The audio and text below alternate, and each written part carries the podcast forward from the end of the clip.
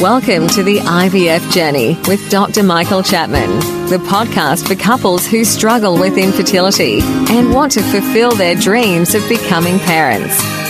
To access previous episodes packed with ideas, solutions, and tips that actually work, head over to Dr. Chapman's IVF podcast on iTunes. You can also ask questions by contacting Dr. Chapman's rooms on 1-800-111-483 or by emailing him michael.chapman@ivf.com.au.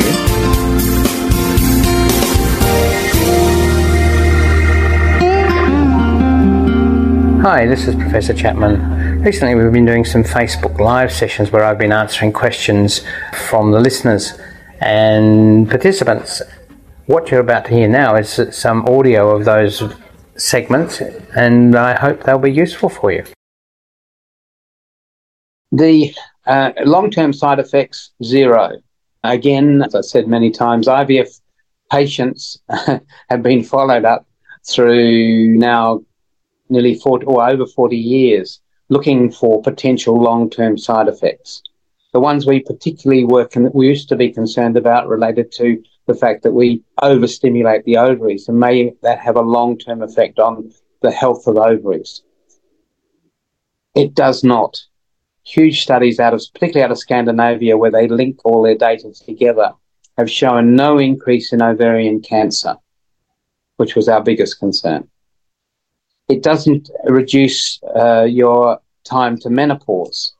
Although we are using up, or we are harvesting 12 eggs a month, say, instead of one, then we're not actually depleting the overall store of eggs, because every month a woman loses around 100 to 200 of her eggs anyway. That's the way nature works. Women start with life at birth with 500,000 eggs, and they end up at 50 with none at menopause. Now, that all that is saying is that each month women are losing hundreds of eggs.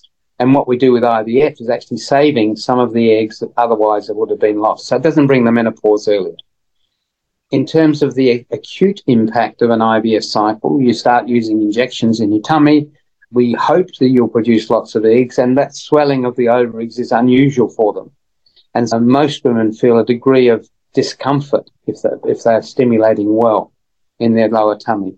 Not pain, more like bloating is the feeling that most patients notice. They also will potentially have a slight increase in weight, which goes away once you've either had a period or carries on if you're pregnant. But that's fluid retention that goes along with the hormone changes that go with the cycle. The egg collection has risks like any procedure. We're sticking a needle through your vaginal wall, sticking it into the ovary under ultrasound vision. There are complications that can occur where a needle goes through a blood vessel that is not visible, and you can have some internal bleeding. About 1 in 1,000 patients end up in hospital with that bleeding, but it's a very low chance. We're also going through the vagina, which has bacteria within it, and we might, when we were worried that we would introduce those bacteria into the ovary and cause infection. Again, risk 1 in 1,000. More likely in women who've got endometriosis or endometriomas, those cysts in the ovaries.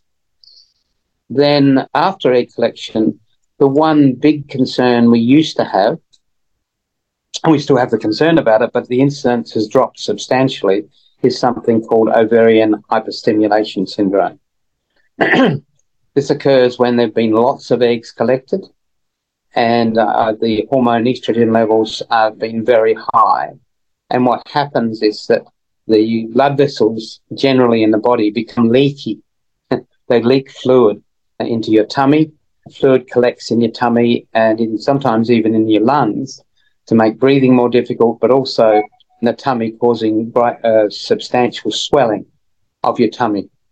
It can shut down the kidneys, and I've seen a woman with kidney failure after ovarian hyperstimulation. It was short-lived, but it did occur. Stopping passing urine is another sign that the situation is bad. And lastly, but very rarely, strokes can occur with hyperstimulation syndrome. Around the world in the 90s and early 2000s, there was reported probably 2 or 3 women dying with hyperstimulation syndrome after IVF. Today, it's almost zero. And that's because we understand more about why it happens, and we use different treatments to avoid getting hyperstimulation syndrome. I'm not going to spend a lot of time discussing that change, but the change is there, and in clinics that are using modern approaches to IVF, it is incredibly rare to get ovarian hyperstimulation syndrome. There are still some clinics and doctors who use old-fashioned regimes, and those patients are at higher risk. It's exposure to the compound HCG, and in that situation that causes the problem, and giving HCG injections, these days called Ovidril, in the second half of the cycle when you've already had high levels of estrogen is very dangerous and should not be done. And then side effects. Obviously, the mental pain that you go through should, after all of this, you not get a pregnancy is obviously a significant thing to deal with. But again, in the right clinics, with the right support around you, we can get you through that and pick you up and move forward potentially to another cycle and ultimately a pregnancy. And don't forget that you can access all the previous episodes by going to our website www.theivfjourney.com and select IVF Journey Podcast from the navigation menu. Thank you for listening to The IVF Journey with Dr. Michael Chapman, the podcast which helps couples negotiate their way through the IVF journey, all the way to parenthood. You can also ask questions by contacting Dr. Chapman's rooms on 1-800-111-483 or by emailing him michael.chapman@ivf.com.au.